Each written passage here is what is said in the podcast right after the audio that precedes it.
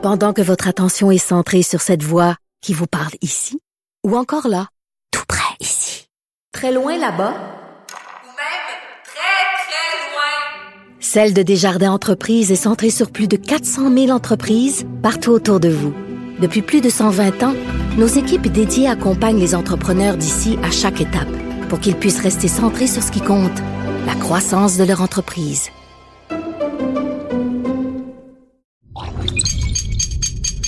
Radio. Salut, c'est Charles Dran avec l'équipe dans 5 minutes. On s'intéresse aux sciences, à l'histoire et à l'actualité. Aujourd'hui, on parle de menstruation. Dans plusieurs lieux où des femmes cohabitent dans une relative proximité, à la maison, à l'école, au travail, on entend régulièrement parler de cette synchronisation menstruelle on appelle ça aussi l'effet dortoir, une théorie qui voudrait qu'à partir d'un certain temps, les calendriers menstruels de ces femmes qui cohabitent viendraient à se synchroniser.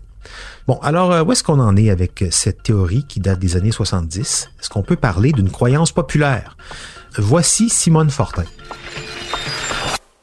L'idée que lorsqu'un groupe de femmes passe beaucoup de temps ensemble, leur menstruation se synchronise, on l'entend depuis toujours. La télé américaine semble obsédée par l'idée. Il y a plein de séries humoristiques comme Jane the Virgin, Sex and the City, Modern Family, The Office et New Girl, pour en nommer que quelques-unes, qui ont utilisé cette idée comme punchline à une blague douteuse. Récemment, même la série d'horreur Yellow Jacket en a fait mention.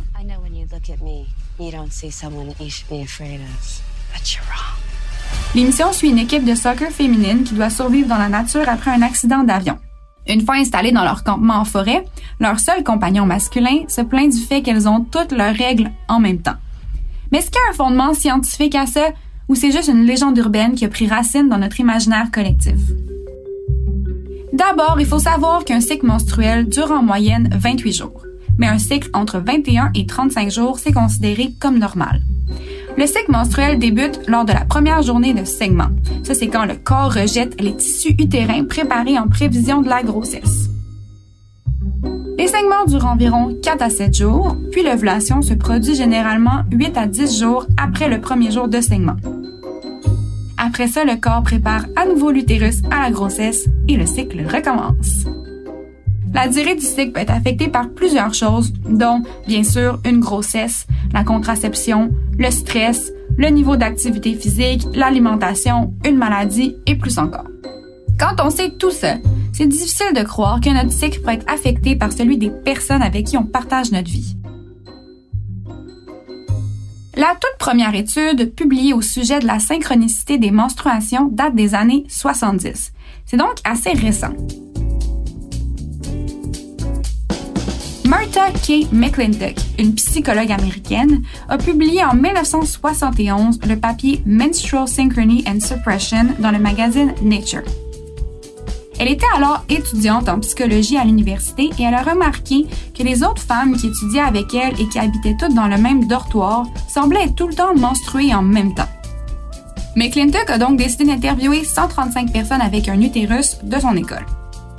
Leur a demandé trois fois, sur une période de trois ans, c'était quoi les dates de leurs deux dernières menstruations et c'était qui leurs amis les plus proches à ce moment-là?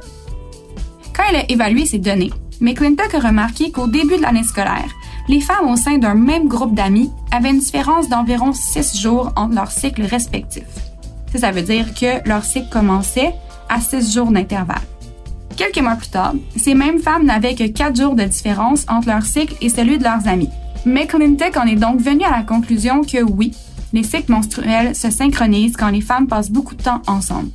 L'idée a alors été nommée la synchronisation menstruelle ou encore l'effet McClintock. Donc comment McClintock expliquait-elle cet effet? Sa théorie était alors que le phénomène serait causé par les phéromones. Ça, c'est une substance chimique comparable aux hormones émises par le corps. Les phéromones, ça permet à plusieurs animaux et insectes de communiquer entre eux, notamment pour indiquer qu'ils sont prêts à se reproduire. Selon McClintock, dans un groupe, un utérus devenait naturellement l'alpha. L'utérus alpha émettait des phéromones dominantes qui affectaient les hormones des femmes dans son entourage immédiat. Et les utérus bêta seraient alors influencés à se synchroniser au cycle de l'utérus alpha. Un peu plus tard, une étude a tenté de prouver la théorie des phéromones en étudiant les animaux femelles qui habitaient dans une même cage. Cette étude-là a noté en effet une synchronisation des menstruations chez certains animaux. Mais par contre, l'échantillon était trop petit pour que ça soit concluant. En plus, là où c'est scientifiquement prouvé que les animaux émettent des phéromones, c'est différent chez l'humain. Il y a plein de scientifiques à travers le temps qui ont proposé l'idée que l'attirance sexuelle entre les humains soit due aux phéromones, mais ça reste juste une hypothèse qui n'a jamais été prouvée. Bien sûr, Martha McClintock, c'est pas la seule personne qui s'est intéressée à la question de la synchronicité des menstruations. Après son étude, plusieurs autres ont été conduites. Plus récemment, en 2006, 186 étudiantes d'une même université et qui habitaient dans le même dortoir en Chine ont été étudiées. Contrairement à l'étude de McClintock, celle-ci n'a noté aucune synchronicité des menstruations entre les femmes. Avec le recul et les autres études auxquelles on a accès aujourd'hui, le consensus semble être que les méthodes utilisées par McClintock n'étaient simplement pas assez précises et que les résultats obtenus ne seraient qu'une coïncidence. On se souvient que selon l'effet McClintock, sur trois ans, l'écart entre le cycle menstruel des femmes qui étudiaient ensemble serait passé de 6 à 4 jours. L'écart réduit de deux jours serait simplement dû au hasard. Parce que si on suit deux cycles sur une durée assez longue, ceux-ci vont se synchroniser et se désynchroniser au fil du temps. Par exemple, si le cycle de Marie dure 28 jours et celui de Julie en dure 29 et qu'elles débutent toutes les deux leur menstruation le 1er mars, le mois suivant, elles auront un jour d'écart entre leurs cycles. Le mois d'après, deux jours. Le suivant, trois, et ainsi de suite, jusqu'à ce qu'elles soient à nouveau synchronisées éventuellement. Ça, c'est sans compter le fait que peu de cycles menstruels ont la même durée mois après mois, en plus de tous les facteurs qui peuvent affecter le cycle. Comme on dit, même une horloge brisée donnera la bonne heure deux fois par jour.